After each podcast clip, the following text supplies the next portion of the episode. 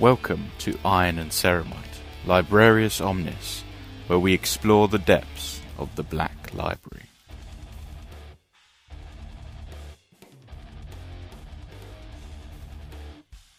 Hello everyone and welcome to Iron and Ceramite, presents Librarius Omnis. This is our series where we go through the books of the Horus Heresy. You join us midway through book number 9, Mechanicum. We've already covered part 1, which took us 3 parts. So go and have a look at those first 3 videos if this is your first entry into our discussion of the books. Today we're going to look at the first part of part 2, because we do like to go into our detail, discuss the themes and what's happening. You join us obviously as we get into the second part. At the end of the first part, lots and lots has happened, but the main narrative beat that we pick up on is the growing tension between the Night Houses, the Legio Tempestus, and Legio Mortis, as Legio Mortis have set their engines to walk. Mortis walks towards the Tempest Line, it is Tempest Line, an old line drawn in the Martian territories that each house, Night House, commanded. And obviously, you're not supposed to breaking that line is effectively declaring war. And while that's happening, as they march towards it, the Stormlord of Legio Tempestus, Cavallero, is pushing his engine, his Titan, to breaking point by trying to get there as quickly as possible and demanding that his knights do not fire. And obviously that is, we'll come into that a little bit, because at the start of this part is very much about that potential conflict and the outcome of that, but that's where we left it at the end. We were obviously introduced, and we had plenty of other characters involved, including probably our main protagonist, Dalia, and her attempts to create this machine, the Akashic Reader for Adept Zeth, the adept of the Magma City, and their successes and failures in terms of that regard. And that was one of the main narrative beats. As we drew close to the end of, draw to the close of end of part 1, though, it's much more about the Titans, and that's really where we pick it up now. I think that's about it, John. I think before we dive in, I think you've covered it, yeah. And if you haven't, they've all seen the other parts, hopefully. So and go back and have a look. Yeah, they don't need to know. It's been like a month and a half. Yeah. No, we did it just the other day. Yeah. So, shall we dive in? Obviously, we've got our map that we've had. You've had time to look at that. And then if you've got the book, you can obviously join in with us. And, we'll jump into part 2, System A Mechanicum. And as always, we have our cheat sheet of characters. Although you picked up before, one of them's wrong, isn't it? Someone's on here twice. I've already forgotten who. I was going to write over it. I tell you who it is. It's the Tempestus one at the top on the right. They put Camillus on there. Oh, that was it. Yeah. They got it wrong, didn't they? Legio Tempestus is in there twice, but it's not. Yeah. But anyway, let's dive in and pick up where we left off, shall we? Yes. Chapter 2.01, and the Tempest line has been crossed. Shockingly, Legio Mortis have purposely walked all the way from their fortress across all the mutual no man's land and into the territory of Legio Tempestus, and they've only done it with a host of fully armoured Titans. And although he's looking right at it, Cavallero can't believe his eyes. To say that they're supporting Horus Lupercal in order to goad the legions is one thing, but the fact that Princess Camillus has actually come out of his way to provoke a war is almost like unimaginable. The adepts of Mars are known to war and fight over bits of land and like perceived slights of honour, but the Titan legions or legios are above this, and they're supposed to represent a united front of Mars linked to Terra, and be above petty squabbles from the Mechanicum. But just to confirm their intentions, the massive Imperator Titan takes another step and puts it completely across the Tempest line, cementing their intention. And then starting a war at this moment in time would ensure Tempestus would be destroyed. Mortis wouldn't go unscathed, but there's no way they'd be able to contend with this new monster. The other princeps are now demanding to know from Cavallero to be given the order to fire. Yeah. His warhounds are moving to intercept, and he's had to give the order to stand fast while he has to rightly consider his options. Raptoria is straining itself against its commander, Princess Kazim. It's like a feral beast, bloodthirsty and a cold-blooded killing machine, and Kazim's holding it in check, although it's desperate to open fire on this enemy, and he's having to physically override the systems so it doesn't go off on its own, which just seems mental. They've got these things that the machine spirit is not happy. It wants to taste blood. It's very up for the fight. I think at one point, doesn't he? Or maybe it's this point. I know he flicks over and sort of says all firing solutions need to be given over to him to try and sate the machine spirit and let it know that there is a chance that it's going to get to have a bit of a fight. Yeah, I mean they were the next words to come out of my mouth. So okay, there we go. But as well as the machine, he actually does want something to happen. Yeah, he knows that it's going to be suicidal, but I mean they're in these machines for a reason. Warhounds are as nature, by their nature, according to everything we've read so far in the book, and all of their knights that command them are hot-headed. They are there they're the shock troops, as it were. They're there. They haven't graduated into the bigger mechs yet, so they are keen to get stuck in, even if it does mean they're going to kill themselves doing it. Yeah, well, that's it. It's go big, get promoted into a bigger machine, or go out in a fiery ball of glory. Mm. All these Titan and crews are standing by, but they can all see after the forced march that Cavallero's Victorix Magna is struggling, and Sharik, the other princeps, is watching, hoping out that their commander will be able to survive this battle because they're going to need everybody when it kicks off. And not only do we have all these Titans, but hovering around at their feet are the Skitarii warriors, and they're obviously just going to get smushed. But they've marched out with their legion to face this enemy, and although they're obviously they're just no match for these Titans, Sharak is actually quite glad they're there because he couldn't deny them the opportunity to come out and fight, because obviously they're another proud warrior race who need to get their licks in, even if it's suicidal. Yeah, indeed. And then suddenly, while they're on edge, the Vox spits out some unbearably loud scrap code, deafening everybody briefly, and they've had to shut off their Vox, but that hasn't helped because the noise is coming out from the Titans' external speakers just as loudly, and still disrupting everyone. And Sharak can feel these dirty code lines worming their way through his machine, and he's having to physically fight because he's connected to it to keep it from actually corrupting his tech. But while they're distracted with that, suddenly the Mortis change their course of action and walk along the Tempestus line towards the eastern skirts of their homeland, the Ascraeus Mons. So Sharak orders his sensory operator to put an intercept course in, and gets no reply. And he looks over and sees that this guy slumped over in his chair. His eyes are rolled back. And he basically is just drooling. He's brain dead, and can see the scrap code's got in and basically killed this guy. So he orders that this guy gets disengaged. Some other officers run over and unplug him and just sort of dump him on the floor as he convulses, as out of all I don't know what they're called, the plug sockets, I guess, is lubricant, and his brain peels out. Basically just, all leaks out. It's no fun.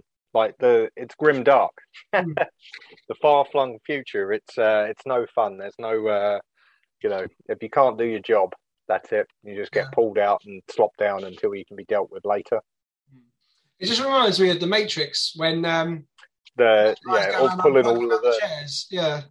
Stuff like the big old spike, data spike in the back of the neck. It's, and they can see it coming, can't they? And like, no. It's pretty rough stuff for anyone commanding one of these war machines. Mm. It's all fun and games till something gets spiked in the back of the head. Yes, that well known phrase. Anyway, so Sharik brings up the map in his mind, and even this is now sort of inflected, as it normally they'd be able to plot a course, but it's all obviously distorted. So he does the best he can, and they try and head in the right direction, which these guys are heading in the direction of the Fabricator Locum's forge. So he plots his course and sends a message to the other Titans, ordering them to lower their weapons. The enemy's moving away, and for the time being, they can take a breath, realising how close they were to starting this war. But he orders the Warhounds, Raptor and Vulpus Rex to follow Mortis to ensure that they leave and don't do anything else. But as he relaxes, a sense of dread emerges as he realises he's given his orders, but he hasn't actually heard anything from the Stormlord. And he looks out. As the dread rises, he sees a pool of black fluid pooling at the base of the Titan. Yeah. And even worse, Victorix Magna stood with its head bowed and its arms slacked against itself. Screaming out to his commander, he gets no response because the Victorix Magna is dead. And as you said before, Titan death. Rough stuff. It's not good for the Titan, not good for the driver.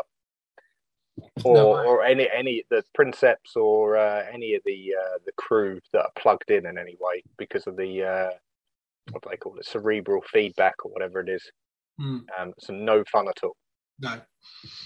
No. So thousands of kilometers away on the edge of the wastelands. Oh, I forgot about this guy. I like this bit. The prospector. Yeah, I forgot about him as well. Yeah. So in the wastelands of the, I'm not going to pronounce it, some wastelands, there's a hardened scavenger named Quinnox, trying to make a living travelling in his old cargo 5 bulk hauler, which is just an old piece of junk, barely holding itself together. This guy is an ex-Skitarii warrior who'd since let his body go, who'd been let go, but I'll start that again. He's an ex-Skitarii warrior. He'd been basically fired because his body rejected all the necessary implants. Mm-hmm. So now he just scourges the wastelands, hoping to find any sort of scraps of worth to make some money. Earlier, he picked up a signal stronger than one he'd found in decades out in the middle of nowhere and was making his way towards it, hoping that no other scavengers had detected it yet. He was right on top of it, but he could barely see out of his rusty old windscreen, and his all specs were playing up, so he wasn't getting a very good read on it, but he knew he was in the right area. So he parked up, picked up his las carbine, and he sets out into the elements. Outside, there's nothing obvious other than a large sand dune where the signal source seemed to be the strongest. Assuming that there's probably some sort of abandoned tanker of some kind buried under the mound, and probably the crew had abandoned it and tried to bury it before they could come back and recover it later. But all he knew is that he was about to make a tidy profit. Yeah. So he puts his shovel to work and digs until it hits metal. That sweet sound, and he wipes away the sand as best as he can and sees that the metal is fresh and free of rust, but there were some blackened areas on it as if it had been hit with some intense heat. As far as he could tell, it was only superficial damage, so he kept clearing away and begins to reveal a large domed object, almost like a battle bot. And suddenly, another strong signal pinged, and as he looks around, a bright beam of light and the roar of engines takes over his senses. And almost as suddenly as the noise and light stopped, he sees a group of figures marching towards him from the heavy carrier craft which had landed nearby. As they approached, he yelled out, "This is mine! I found it and I have salvage rights." And a voice answered him and said, "Actually, you don't. That machine belongs to me." Quinnox felt his heart sink as the voice came into view, surrounded by heavily armoured Skitarii warriors. It was an adept of the Mechanicum who stepped forward, wearing thick red robes and an iron mask with glowing red eyes and a huge device slung over his shoulders. "Who the hell are you?" he demands, and the answer is, "I am Adept Lukas Chrom." "Never heard of you," he says. And Chrom says, "Look, come, I'm here to take you back to Mondus Gamma." And Quinnox tells him, "I ain't going nowhere, you." And Chrom says, "Well, I wasn't talking to you. I was talking to the Kaban." And with that, the sand beneath Quinnox trembled as the machine he was standing on came shaking into life as it powered up. Quinnox lost his balance and began to fall, sliding down the side of it until he fell and hit the ground below. This machine stood 10 metres tall, a roughly spherical body with two heavy weaponised arms by its side. And after a moment, it trained its weapons on Quinnox's crawler and fired, the explosion sending Quinnox flying to the ground. And the blast forced the rebreather off of his face, and he's laying like in the elements now, gasping for air, breathing in poison fumes of Mars, and can feel his lungs being eaten away inside, scrambling and trying to put it back on, coughing up bloody mucus all over himself. The machine begins to move, and he begs as the Kaban machine rolls towards him, and blood poured from his mouth as his pleas were ignored as the Kaban machine rolled over him, grinding him into the soil. I mean, I like that. Yeah, I mean, it started off, the way I described it, it started off as a real, like a scene out of Star Wars. And like, that's what it reminds me of, like some sort of... Jawa or like Ray from the beginning of the new ones, like bouncing around the desert, finding scrap. Very, very, almost wholesome to a degree. It doesn't end that way. No, so, yeah. Unfortunately, that's the way it went for poor old Quinnox. Yeah, it was a good little character for the 2 minutes he lasted. It's easy kill for the author. Yeah, perfect. So, while that's going on elsewhere, we go back to Kelbor-Hal and Regulus. So the power that had been released from the vaults of Moravax was nothing like he had ever known. Not only his own insight and knowledge, but there's physical entities within as well. And they stand and watch as a parade of augmented Praetorian battle servitors march out. All manners of shapes and sizes, some on tracks, others on wheels, and some on legs, coming out and filling the engine hangars around him. It's a great moment that only he and Regulus were there to witness, but this would change when he unleashed these new war machines of the Dark Mechanicum.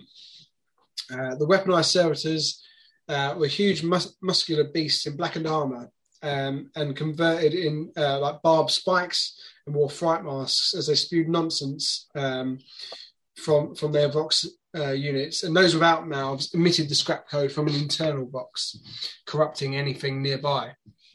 Regulus looked overjoyed and said that the power of the warp and the Mechanicum are allied together in a glorious fusion.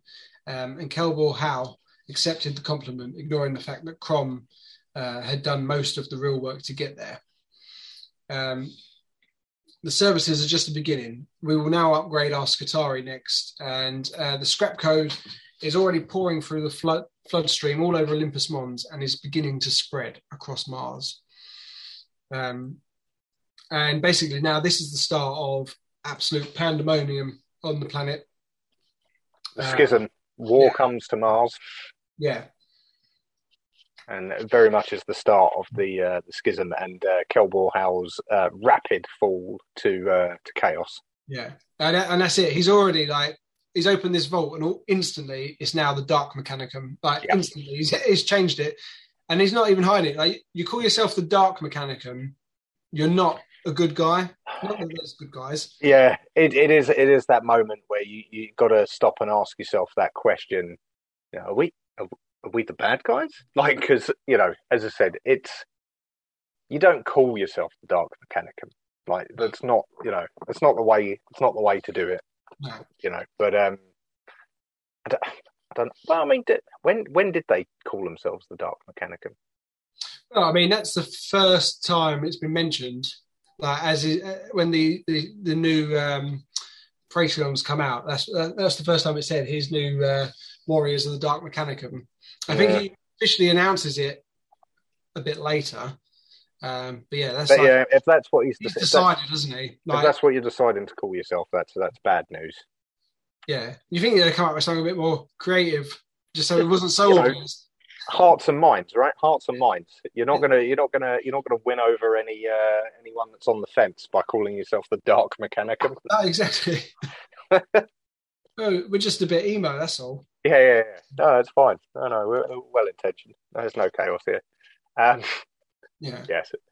So, how does it work? So, the virtually like every port, any connecting point on Mars is linked together. Like, this is how they work. Information shared across the planet, everyone's connected, everybody knows everything instantly, everybody is connected no matter where you are. And somehow the warp's code will eventually touch every forge and undertake its great changes wherever it can reach. Yep. Regulus warns him that there will be resistance. Not everyone will be overrun so easily. Like the forges within the Magma Cities are already providing difficult, especially those of Maximal and Kane. And as they expected, Adept Zeth had been pioneering this new form of noospheric data transfer, and her allies had already modified themselves to rely on this. Yeah. Regulus is unfamiliar with the term, but Kelbor tells him not to worry. He sent Melgator to see Zeth to sequester her data and determine her loyalties. So the noosphere is basically Wi-Fi. The Mechanicum runs on landline, but Zephyr's created Wi-Fi.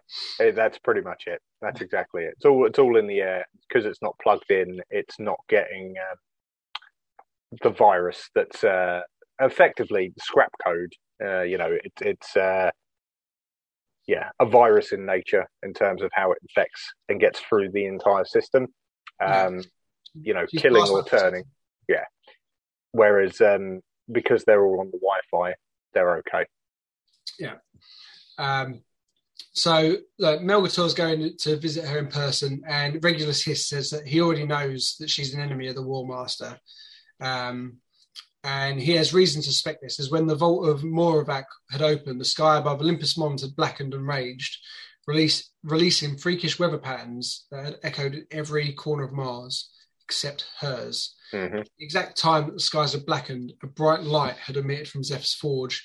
Not knowing what they had seen, Kelbor-Hal had asked, was it an accident or a weapon? And Regulus had simply replied, "It is an enemy revealed."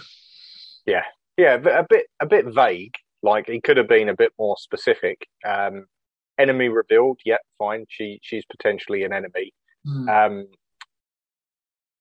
But like, I couldn't get from this whether he actually knew what it was, or whether he just knew it was potentially using like the Astronomicon, or what was happening there. It was a bit vague in his description, other than he thinks that they're not on the same side. No, that's it, isn't it? I think it's to the point where everything's so planned, especially on Regulus, like beyond anybody, he knows what's going on. Yeah. That wasn't planned. So clearly that's not what we wanted to happen. That's an enemy. And he might just want to be, and he can say an enemy's revealed. I'll tell you more later. And then he'll sneak off and start doing some research and come back when he knows. Have a bit of a look. Yeah. But he's probably one of the few characters that can afford to be a bit cryptic, because he is the ambassador to the War Master, isn't he? So yeah, he's safe for the time being, I would assume. He can play it up even to the guy who's supposedly in charge. But that was chapter 1. So now we move on to chapter 2.02. If my computer works, there we go. Yeah. And we'll go back to Dalia. Last we were with her was she'd run into the chamber where. What's he called? The Jonas Milus was being torn apart by the astronomic Astronomicon. He was all of the secrets of everything were being revealed for him. The device was working as intended.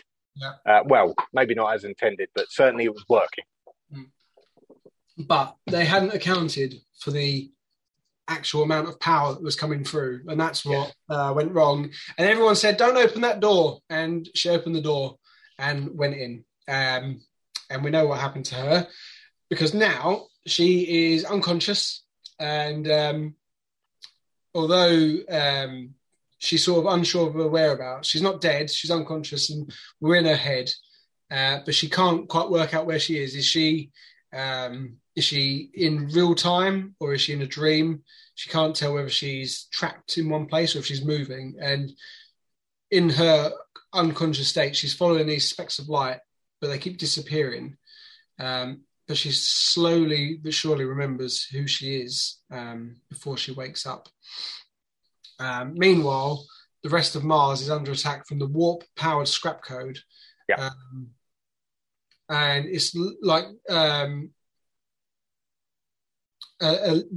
this scrap code is like a living being hunting its way through various ways that connect everything and corrupting everything as it goes. A few of the Forge Masters managed to detect this threat early enough to avoid complete disaster. Trying to pull the plug. Yeah. Although even the ones who saw it coming were not fast enough to remain unscathed.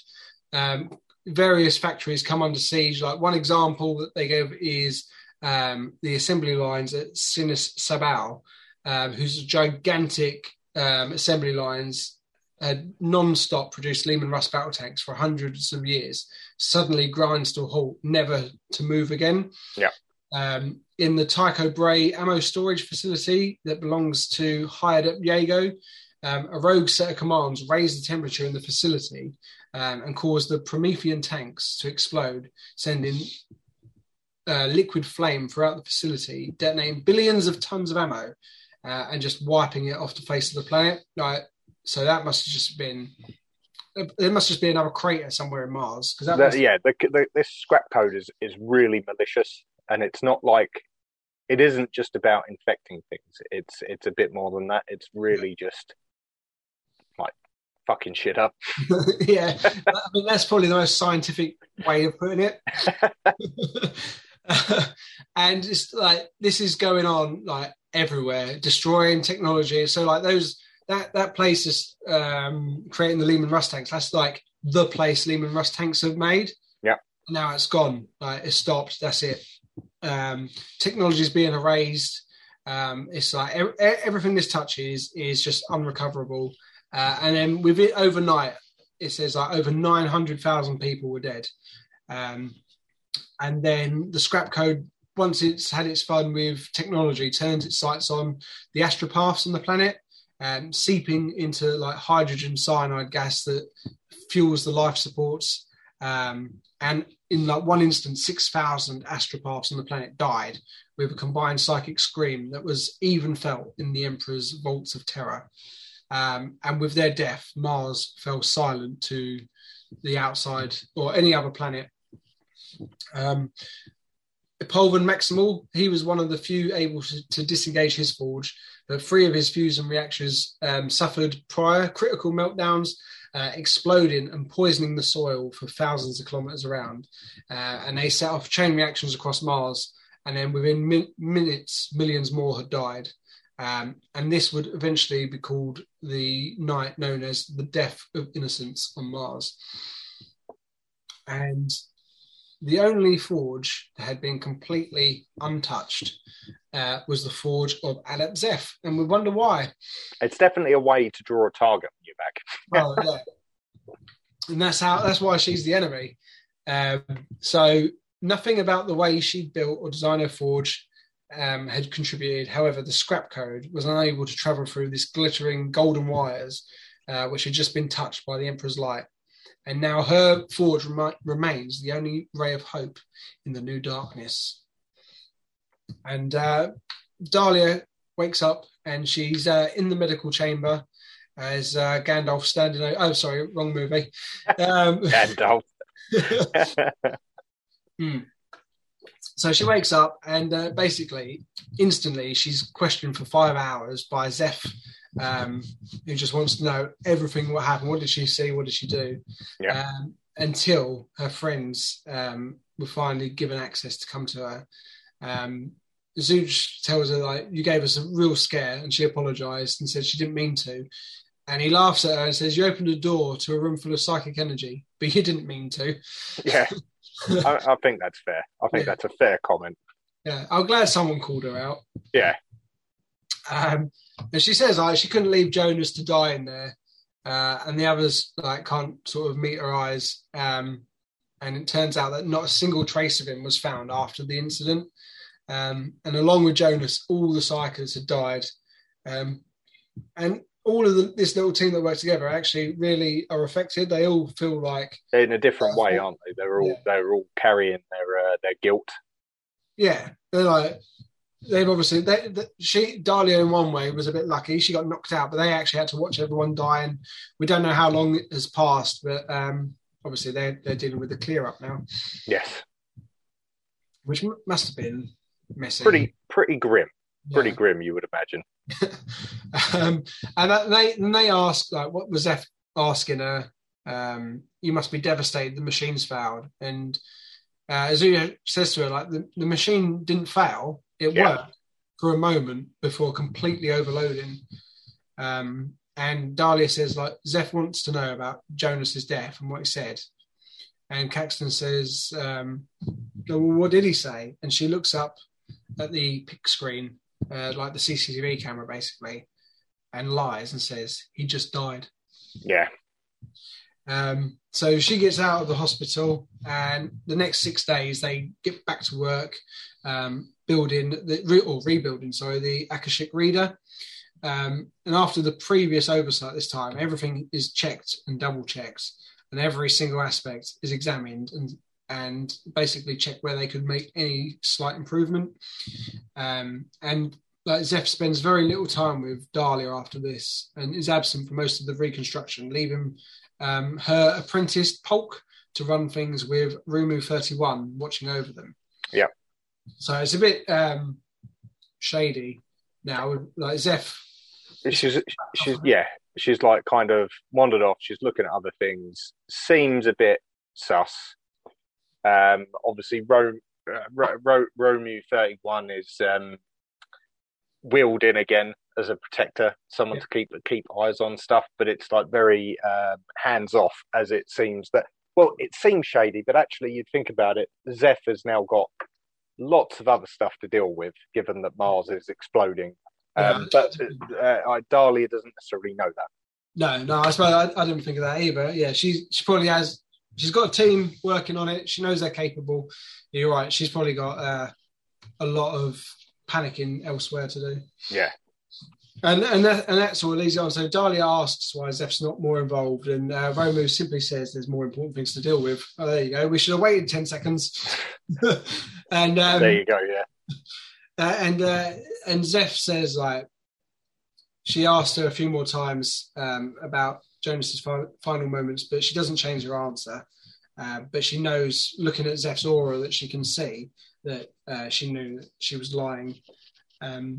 But something in the back of her mind is telling her not to trust Zeth with this new piece of knowledge. Yeah. Because after all, knowledge is power.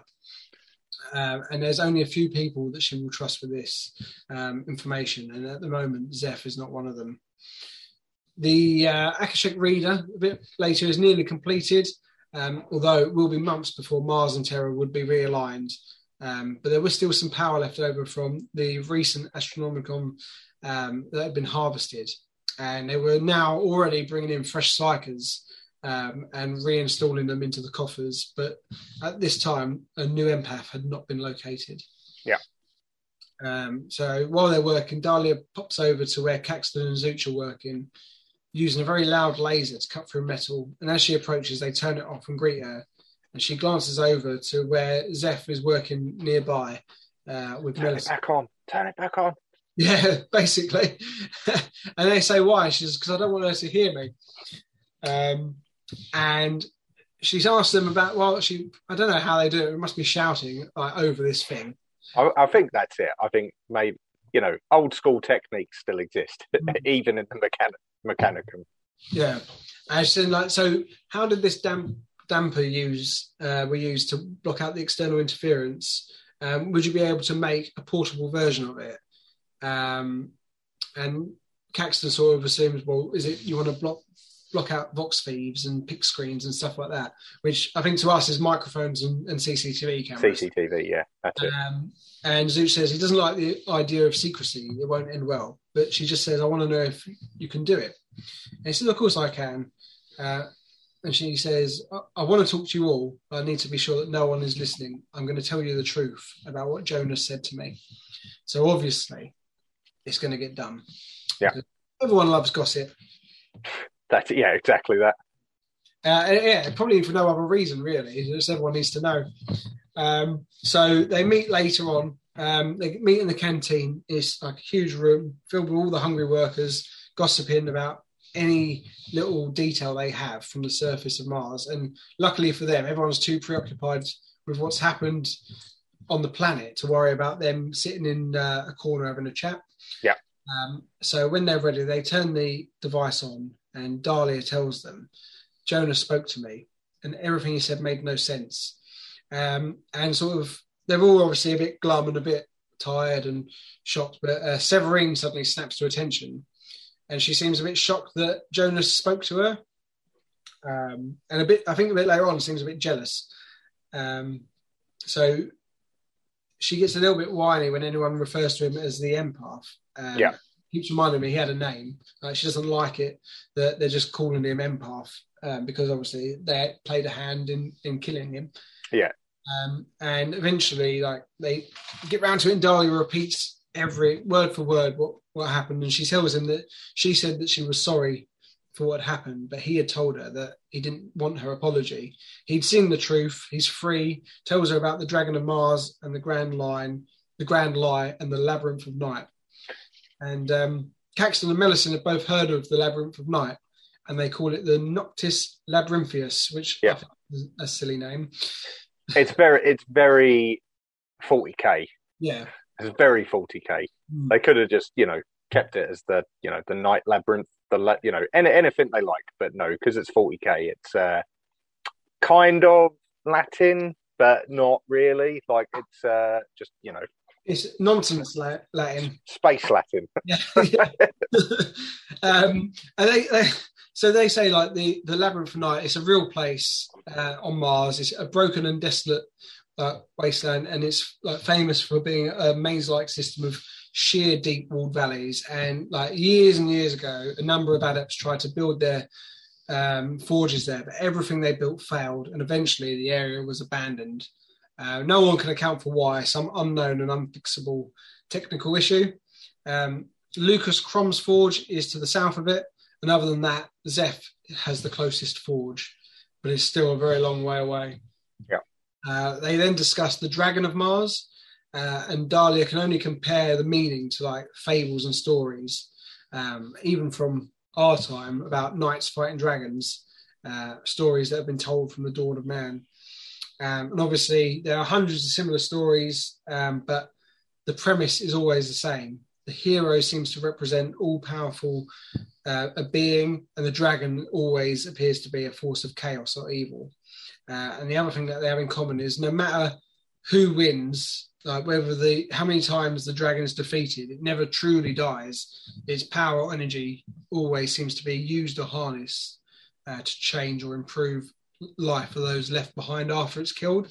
Yeah. But the message is the same. Good fights forever. Good and evil fight forever, and neither can truly die. As in defeat, one will always try to find its way back. And butting in, Mellicent says, well, what's the point of going over these stories? And Dalia tells her that in her coma, she felt as if her mind and body became detached, and she actually became part of something else. And they say, well, you were just sort of blown up. Maybe it's a hallucination or a head injury. But she says, no, it's definitely something real. It's as if the Akashic Reader linked her mind with some kind of old power or knowledge. And she believes that it may be something to do with the dragon that Jonas had spoke about. And she doesn't think it's dead, but it's somewhere beneath the surface of Mars. as she wants to find it. Bold. Is it a dragon? Is it really a dragon? Is it something else? What's the Emperor got to do with this? Well, that's it. All telling questions to come later. Yeah, I know. It's weird to imagine that. I wonder if they're actually expected at this point. I know that they're all still getting their head around it. But she's obviously seen something. I wonder, like, does she actually think it's a dragon, like reptile or something else? Yeah, I mean, that's it. Is the dragon of Mars, like, you know? There's, I mean, in the lore, there's loads of different bits and pieces about it. Was it just something symbolic? Was it something else? Was it an old Necron construct? Like, multiple different bits and pieces that it could actually be, that never really, I'm sure somewhere in the lore it's explained in a bit more detail. I've read different bits and pieces about it. No one knows for sure, but what we do know is that obviously the Emperor was involved, and that's what helped seal the pact between Mars and Terra. But obviously, as this book has dictated, and as we've heard, there's a lie somewhere in there. Yeah. There's something else going on. So what does that actually mean? And all of that is going to become clearer, if not answered. Certainly become clearer by the time we get to the end of the book. Yeah. So, speaking of people waking up from comas, we go back, and he's not dead. We join Princess. I always say princess. Princess. There's a theme there. Cavallero wakes up with a throbbing headache, struggling to open his eyes at all, as if he's been submerged underwater. Although around his body, the water feels thick and sticky. He's completely disorientated, but he can hear a voice, and he's trying to focus on it. And he can move, so he moves himself forward until his hands and face were pushed up against a thick pane of glass. The voice spoke up again, saying his name, and he tried to reply, but his mouth was full of fluid. After a few tries, he's actually able to speak, and the figure on the other side of the glass seems pleased. And another unseen figure tells him that he's glad to see him awake. And this figure tells him that he's in the Medicaid facility back at Ascrasis Mons. Yeah. And the figure introduces herself as Agathae.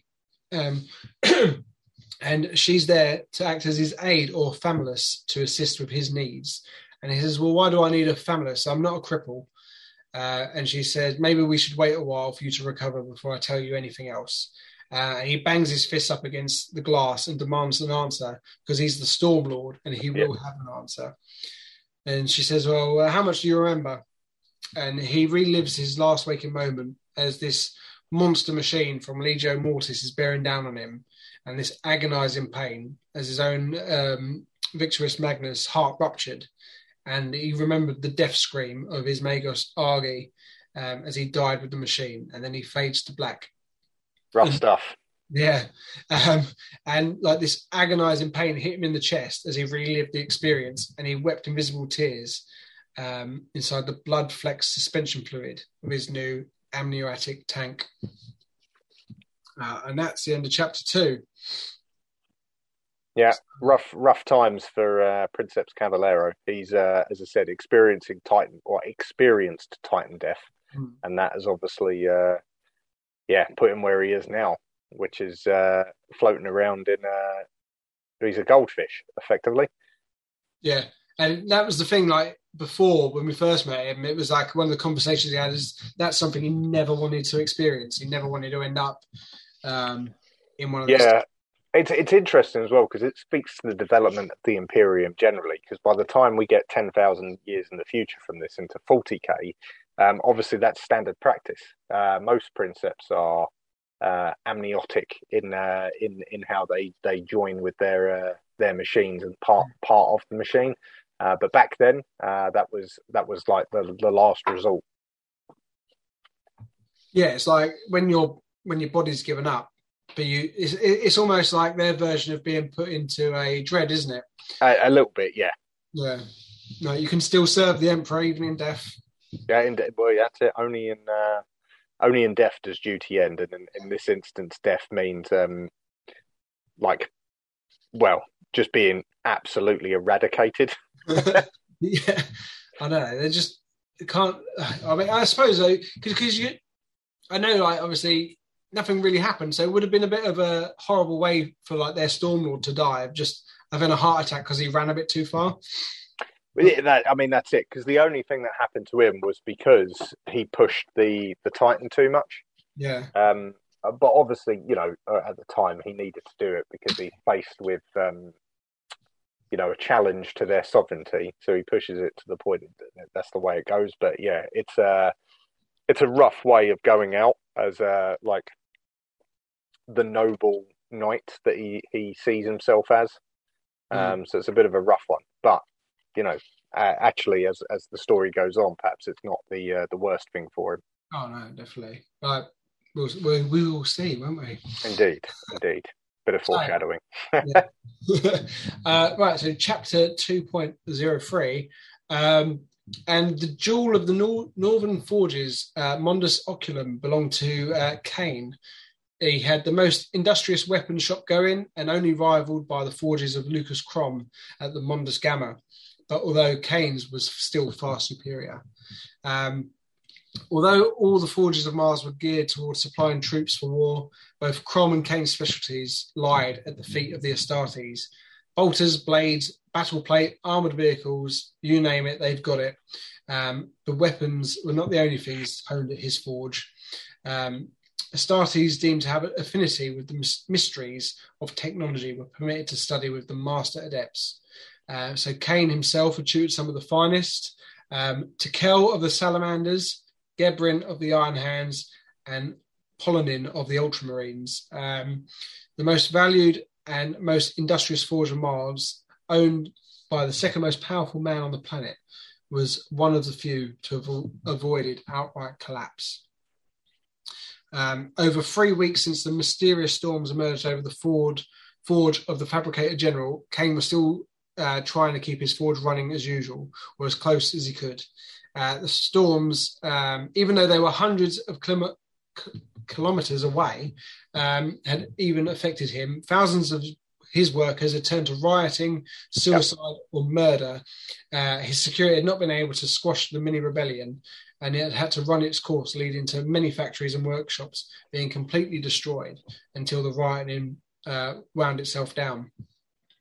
Most of his outer factories had been taken down by a corrupt message running through the comm system, but luckily the damage was reduced with Cain's quick reflex of shutting it down completely. And luckily he was able to keep up and running because he had recently converted most of his systems to the Wi-Fi system. Yeah, indeed. So Cain turned to his assistant, Lachin, and said, will my systems be repaired soon? And is given an estimation back of between 6 and 30 rotations, which he's not pleased with, because obviously the Mechanicum are very precise, and 6 and 30 is quite a gap. Yeah, and how, you know, a rotation? I'm assuming it's the rotation of the planet, but, yeah, you know, maybe that's me reading into it too. Maybe that's too obvious. I would, yeah, I mean, I would say it's, the way they say a day, isn't it? Rotation yeah. day. So, yeah, I mean, between a week and 3 or 4 weeks, that's not ideal when you're potentially at war. No, and you've got lots of stuff being ordered by angry superhuman soldiers. Yeah. Oh, yeah, definitely. And like they're just having like trouble because like the code scrubbers can't seem to keep any infected system clean. Yeah. And every time they fix one, another default picks up, and he says to Cain, like, the source seems to be unknown, but appears to have spread outward from the Fabricator General's forge, suggesting that they were the first to be attacked. But Cain suggests maybe that's where it was released from, but yeah, he regrets saying that out loud. His suspicions had been growing, as he'd not had any communication from the Fabricator following these attacks, and obviously being number two, you'd expect to hear from number one when the planet's in disarray. Yep, absolutely. All the Vox systems had been shut down to prevent infection. Off-world comms were impossible because of a strange psychic backwash, and Cain could only communicate now with Zeth and Maximal, thanks only to the new sphere. Neither of those had any good news to share. Maximal had lost 3 reactors and taken most of the damage. Zeth admitted to a failed experiment, resulting in the death of all of her psychers, and Kane assumed that the psychic backlash was due to this. And to make matters worse, before the shutdown, Maximal had received some data speaking of a mass disaster on the Istvan system. Exactly, yeah. It's begun. Oh, dear. And that's a good thing, because now we're sort of lined up with some of the earlier books. We know where we stand. Yeah. Timeline-wise, it's pretty clear now. Yeah. But for those on Mars, details were still sketchy and not confirmed. But it was believed that the 3rd planet of Istvan was now an ashen wasteland. Kane knew only one weapon could do that, but could not fathom why the War Master would unleash a life-eater virus on a planet, unless it was a desperate attempt to defeat an impossible foe. But all that was known from this was the Astartes had taken a horrendous number of casualties. Between the 3 Forge Masters, they were trying to restore order and to avoid a secondary attack, whether it be digital or physical. Maximal's comm system was the least damaged, so he was working on that, while Zeth had sent envoys to the Titan Legions. Kane didn't really like Maximal, although he appeared to be loyal. He had expressed too much fear and unsurety as what to do next, and Kane didn't think that this guy would ever achieve any real greatness. But he actually respected Zeth. She was an innovator and learned from the past rather than copied it, as Maximal. Yeah. And with that thought, he took Lachine and they went back to work. Elsewhere, the Icatus Bellum was back up and running with Maven at the helm, and he was out back on patrol, followed by his friend Cronus and his knight Pax Mortis through the trench of the west of Arzea Mons. Maven was having difficulty because the Bellum felt skittish, as if it was trying to resist him in everything. Seeing him struggling, Cronus said, "How are you getting along?" And Maven tells him that it's pulling away, as if it's trying to guide him. It still wants to find the thing that hurt them, but that is not their mission today. So again, the Titans and these knights, they just we've sort of touched on it. They just have their minds of their own. These war machines. And even though it's been fixed up, it's still not fixed. If anything, it's more skittish. They do not seem the most optimal way of waging war. not at all. Anyway, so the current mission, the Knights of Tyrannus, they'd also been hit by this disastrous attack across Mars, but they'd fared a lot better than others. But they were still not unscathed. Luckily, they were allies of Zeth, and they were also on the Wi-Fi, but a shred of scrap code had breached their libraries, wiping out thousands of years of data, including the full honor roll of this ancient house, which is probably quite savage, considering how proud they are. And that's probably worse than anything else, right? That's the bit that's going to sting them the most. Yeah, I know. I always imagine they'd have it engraved in the walls somewhere, but if they had it all converted over to digital, they're screwed, aren't they? Yeah, indeed. It sounds like that's the way they've done it. Which, yeah, again, it doesn't strike me as some standard way the Imperium would do it. You would imagine it'd be carved into some sort of statue or memorial, some description. Mm. I mean, unless they had it written down, and maybe, yeah, we're thinking it's wiped out. Maybe it was a fire started. Well, it could be. Yeah, that's true. Yeah, it just raised it to the ground. Yeah. Either way, so that's all gone, and the scrap code had also tried to discharge their main coolant reactor, but luckily they were quick enough to shut it down and prevented their own nuclear holocaust. And obviously survived, but it didn't machine. What that meant was any machine that wasn't already charged up and ready to go will not be able to move now until the coolant machine is repaired. So now they're not going to be at full strength. And following that, the house has been ordered to march and assist in the defense of Zeph's Magma City.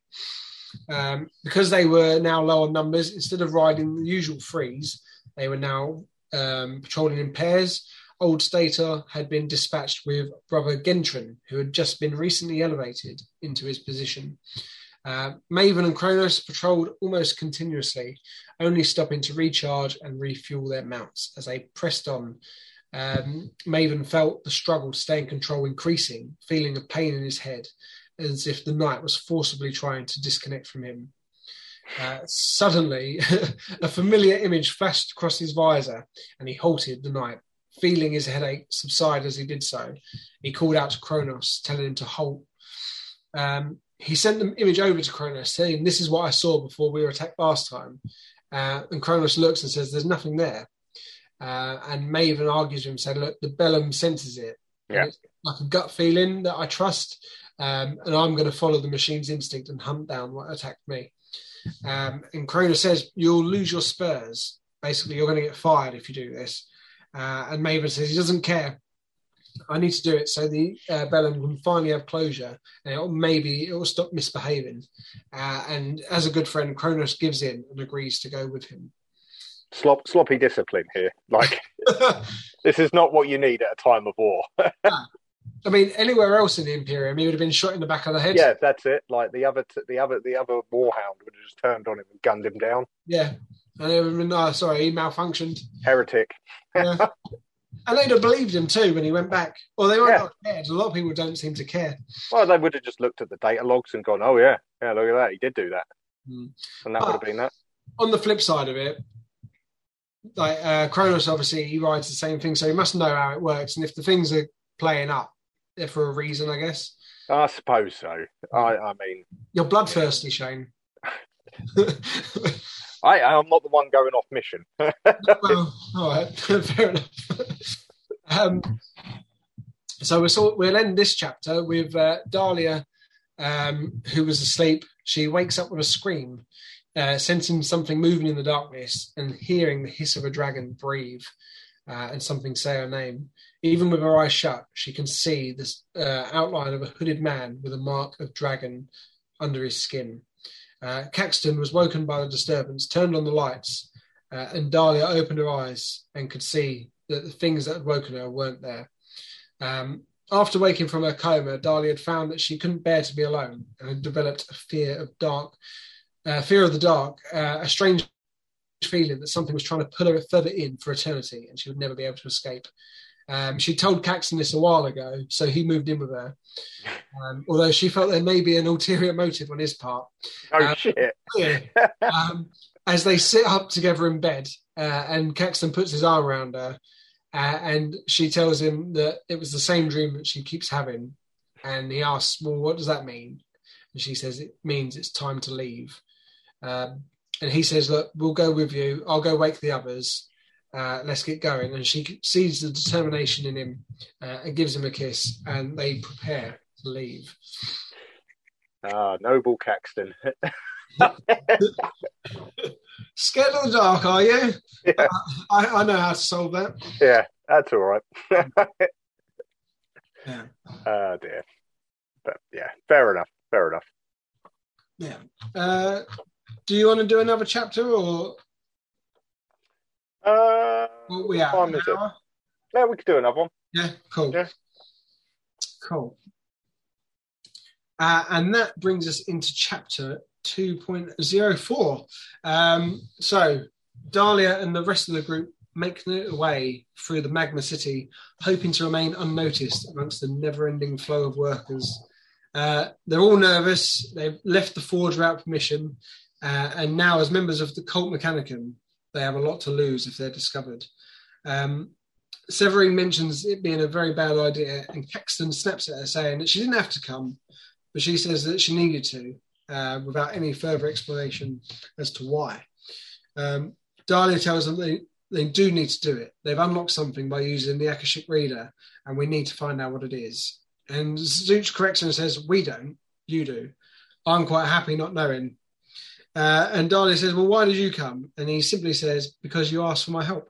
So loyal friends. And they all now make an effort to move with confidence, hide the fact they're trying to avoid being seen, and they're definitely trying to avoid protectors. Yes. Dalia is very grateful that her friends have come, Their skills will all be useful, but more than anything, it's being alone that she can't handle. Caxton's come clearly because he's in love with her. Of course, yeah. Yep. Good old noble Caxton. Zouche has come because he said he would, and that's what he's going to do. Yep, fair play. And Dalia suspects that Severine has only come out of guilt because of what happened to Jonas. Probably. I think she's probably nailed that, or free for free. Yeah, and Mellicent was the only one who hasn't come with them. There's no hard feelings or malice. Mellicent had told them someone needed to carry on and finish what they'd started, and she was simply too old to go on an adventure, although she did want to. To get out of the city, they needed to use the Maglev, which is basically a train, and it's basically the subway below the city. They move through the flow of workers towards the platform, and Dalia is desperately trying to avoid sights of the protectors who are policing the traffic flow. Zouche is leading them through the crowds to the correct platform, which feels like a massive maze, and a box of Vox comes over the air, but no one catches what it said over the noise. As they're trying to work out what was said, a voice says, "It said the next maglev will be delayed by 275 seconds. Dalia flinches as she recognises the voice and turns to see Rho-mu 31 standing behind them. Not what she wanted to see. Yes, although not what she wanted to see. But maybe she doesn't have the full context at this point. Not yet, we don't. And we're not going to get it for a minute. No. Cavallero? What was that? Cavallero watches as the enemy Reaver he just killed falls backwards.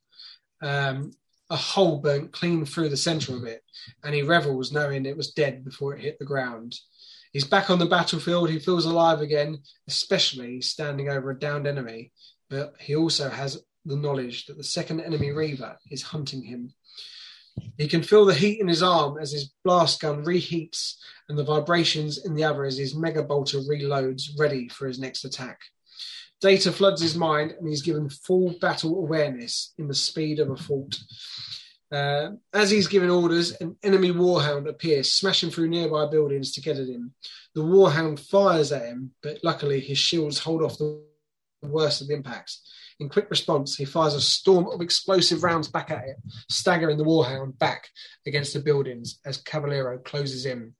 He detects the enemy Reaver is now closing in at around 600 metres, and although they're no match for the Warlord, if they work together, they could get the better of him. And he closes down the Warhound, fires his Mega Bolter straight at it as he feels the Carapace mounted missiles firing off, knowing that the Reaver joined the fight and his crew had automatically fired first. The Warhound was now injured, but still defiant, firing at him, weakening his shields. He ignored the pleas of his crew to fire on the Reaver and finished the Warhound with another volley from the Mega Bolter, killing it, this time splitting open its carapace, engulfing its innards with flames. Suddenly, he was himself engulfed in immense pain. The Reaver stood off to his flank, its plasma gun still smoking from the shot fired, hitting Cavallero.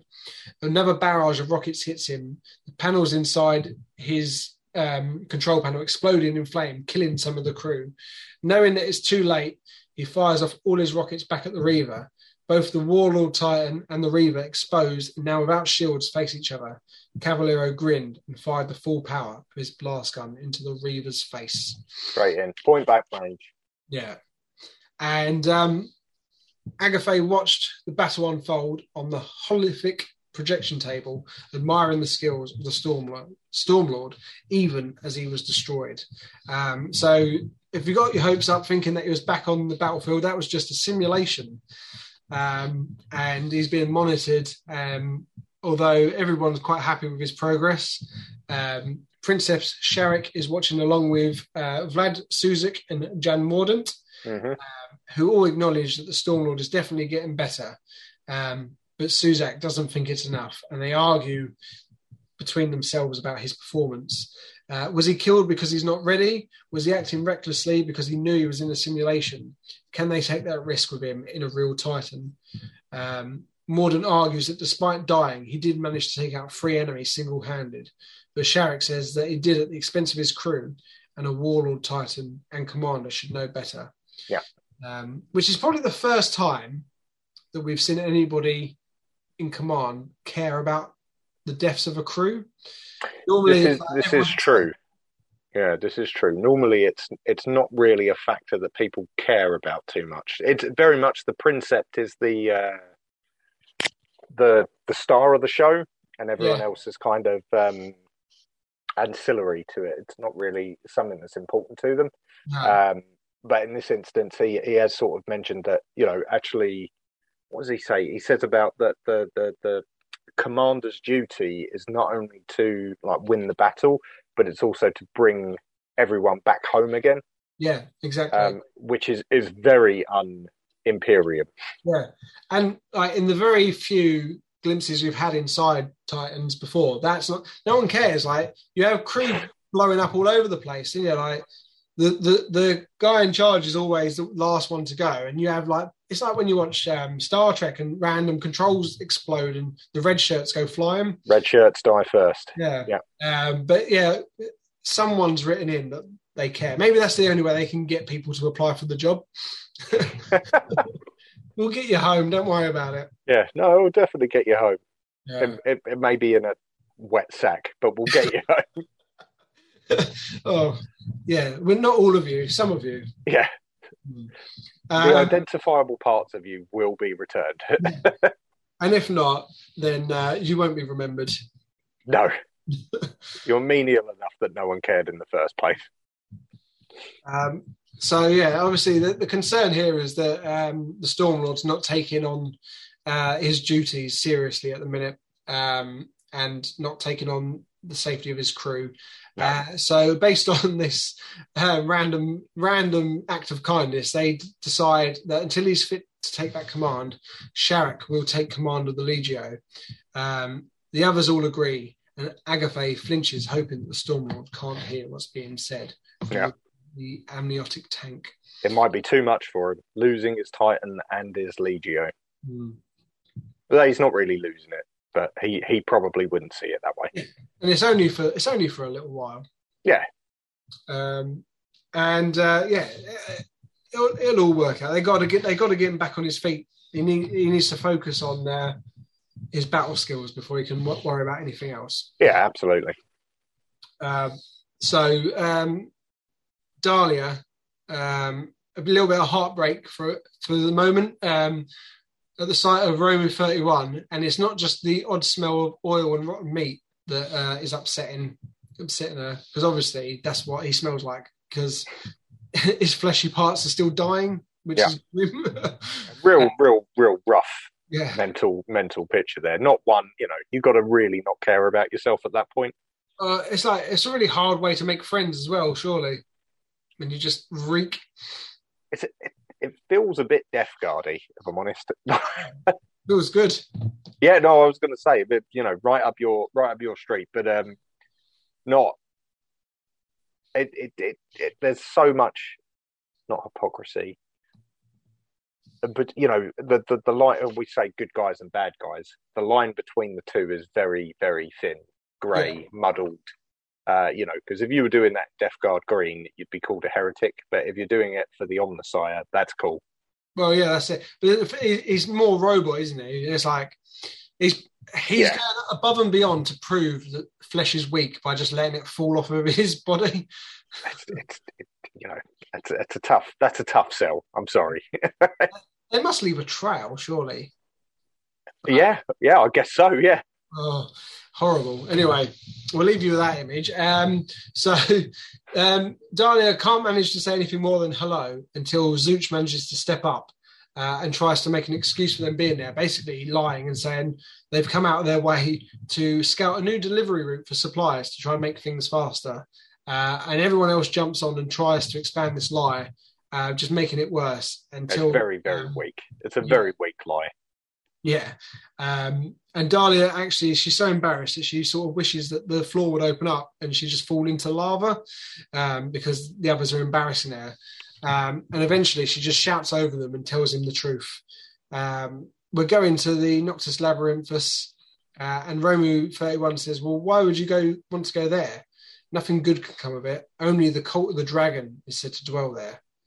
And this only reinforces Dalia's need to go now, because obviously Romu's told her there's a cult of the dragon. So she's having dreams about dragons. Yeah. I was right. Yeah. Suddenly it's like, oh, yeah, there's only the cult of the totally unrelated dragon that lives there. And it's like, oh, really? What a coincidence. Now you mention it. Fair enough. Yeah. So she says, like, no, we're going. What do you know? And he says that when the adepts tried to settle there and all the settlements failed, not everyone left. A cult of madmen remained behind. And she said, I don't know why, but I do need to go there. And Rho-mu says, are you sure about that? And she's surprised because she's expected to be stopped. And he says, look, actually, now you're going. I have to come with you. Yep. Which, Zouche is confused and says that they're travelling without Zeph's sanction, so surely you should be dragging us back to her. And Rho-mu says that the mission is to keep Dalia safe, not restrict her movement, which is even more confusing for the group. And he says, look, the planet is in turmoil, and the information that's common in the Forge is only a small percentage of how bad things really are in the wider planet. The terror of Old Night threatens to return, and he believes Dalia is the key to salvation. She may not know it, but he believes in her. And Dalia thanks him and says, I don't need your thanks. I'm your protector. That's what I'm going to do. So she thanks him anyway, and they head to the maglev. Zeth stands in her tower, reading through the streams of data coming in, mostly from Cain and Maximal, but others from more desperate sources who had survived in the death of innocence and were seeking help. Mellicent stood beside her, and Zeth told her that Rho-mu had found them and would keep them as safe as he could, although they're now on a dangerous path. She ordered Mellicent to delete any knowledge of Dalia's destination from her memory banks, to go back to work. I'm now expecting a visit from the ambassador, Melgator. And that ends that chapter. And a good halfway point, like just over halfway through this part. Yep. Definitely moving quicker than part one, and you know a lot happening. Like the fallout of just the chaos above is quite interesting to read from their point of view. Yeah. You know, it's a shame. Like I said, it's a shame about the Stormlord, but maybe not. He actually seems to be enjoying himself. Like, So you know that's cool. But obviously, there's more afoot at the moment, and you know we can't work out or the feelings about Zeth bounce from good to bad because she's like, you know, to begin with, she's you know, has she got sinister, different meanings? What's going on? But then actually, she's like, no, Dalia's got to go and do this, whatever that happens to be. Yeah. And send someone out to protect her all the time. So it's a bit of a strange one. Well, that's it, isn't it? It's like, and that's the thing. Like, Mellicent's clearly, I don't know if the word's betrayed, but she's obviously gone and told Zeth what's going on. Mm. Zeth sent Rho-mu to protect. So she's obviously not shady. She knows, like we know, the reason that Dalia was saved is because there's something going on with her. She's got this ability that no one else has. So clearly, like dragging her back and holding her prisoner is not the right thing to do. Yeah, she's made up her mind. Zeth knows that something's happened with Jonas Milas. So why not let it play out? Because keeping her there is not going to help. And also, Melgator's coming, and she knows that keeping people around of value is probably she's probably safer out in the wastelands than she is there. Yeah, definitely. Old Melgator is not a good dude. No, I mean, well, he works for the Dark Mechanicum, so how do you know? He might be a really nice guy. It's just it's another one of those things. It's not a name that strikes good guy. Melgator of the Dark Mechanicum doesn't say good guy to me. No, exactly. You're not going to buy anything off him, are you? No.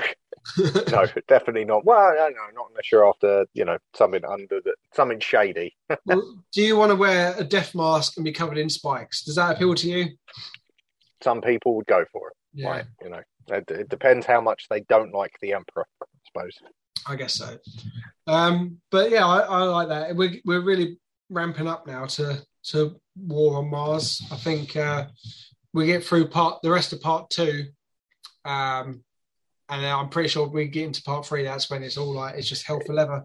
Yeah, really goes through. It'll be interesting to see that as well, because it's been a while since I read or listened to it the first time round. And I remember last time when I listened to it that first time round, I remember the last part going by really quickly. So it's going to be interesting to read or listen through it again, and then talk about it. Because as I said, it's a massive. I remember when we first both read it or talked about it, it's a massive change of pace, this book, in that it's quite dense. Yeah, like the wording, everything they talk about, the way they talk, it's a total like change of thinking when you've actually got to absorb it, because it's just a denser book. Whereas the marine led books, especially at where we're up to now, yeah, you kind of got used to how Marines are, how they function, how they're built, how their legions work, because it's legions at this point. All of that makes sense. This is entirely new to us as readers, yeah. So it's definitely a change of pace. And that's why I think the first part we ended up doing in 3 chunks, because it was just so much to re-explore and figure out. Yeah, but once you get used to that, then your head's in gear, as it were. Yeah. And then part 2 and 3 tend to whistle by. Yeah, cool. Well, unless you've got any other bits to add for this part, we'll wrap it up, I think. No, I think that's it. I think, as I said, yeah, it's good progress made through part 2. Looking forward to finishing part 2 off. Yeah, me too. So, if you're listening to us on Spotify and you want to see what we look like, I don't know why you would, come over to YouTube. We've got this and some other stuff going on. We're on Instagram, where we obviously paint all our models and do other bits and pieces, and we've started doing painting competitions that Tommy's running, so go and check those out and get involved, because they've been the one we've done has been really good fun. I think by the time this comes out there'll be a second one on Tom's page. Yeah. We're on Facebook, we're on Twitter, so at Iron and Ceramite, Twitch, Patreon, same thing. Element Games, the link will be in the description of the video. When you buy your hobby stuff next, use our link if you want to support the channel. You get your hobby supplies discounted, and then at no extra cost to you, we get a little bit of a kickback, and we will put any money we get back into the channel, improving those battle reports that we're making. And I don't even know if you're playing combat cards still. I am. I was playing it long before anyone else. Other than Glenn, and yeah. At that point, we didn't know we were both playing it. Yeah. Me and him, the addicts of the group, very much addicted to it. Always tussling for first place on the group. Glenn has actually, as of recording, had a storming start to this particular month's worth of games, but I'm pleased to say that I'm currently topping the table again. But it's hard going; it's back and forth at the moment. Yeah. So we've got a very active group at the moment. Actually, we're fully subscribed, 50 of 50 in the clan. So if you are interested in joining, do always look us up, and if there is room, jump on it, because as I said, it is a particularly full clan at the moment. But if you can get in, have a go and see whether you can topple us on the leaderboard. I'm gonna have to earn my place and start playing it again, I think. Well, I was gonna say there's a lot of active people on there at the moment, not a lot of new players at the moment as well. So no one will notice me creeping back in then. No, you'll be fine. I guess I'm not sleeping tonight then. All right, well let's say goodbye and we'll see you on the next one. Cheers, bye.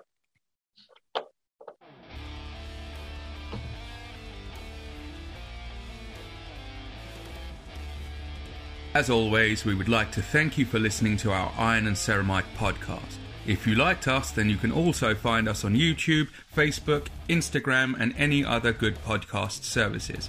Just remember, in the grim darkness of the far future, there is only war.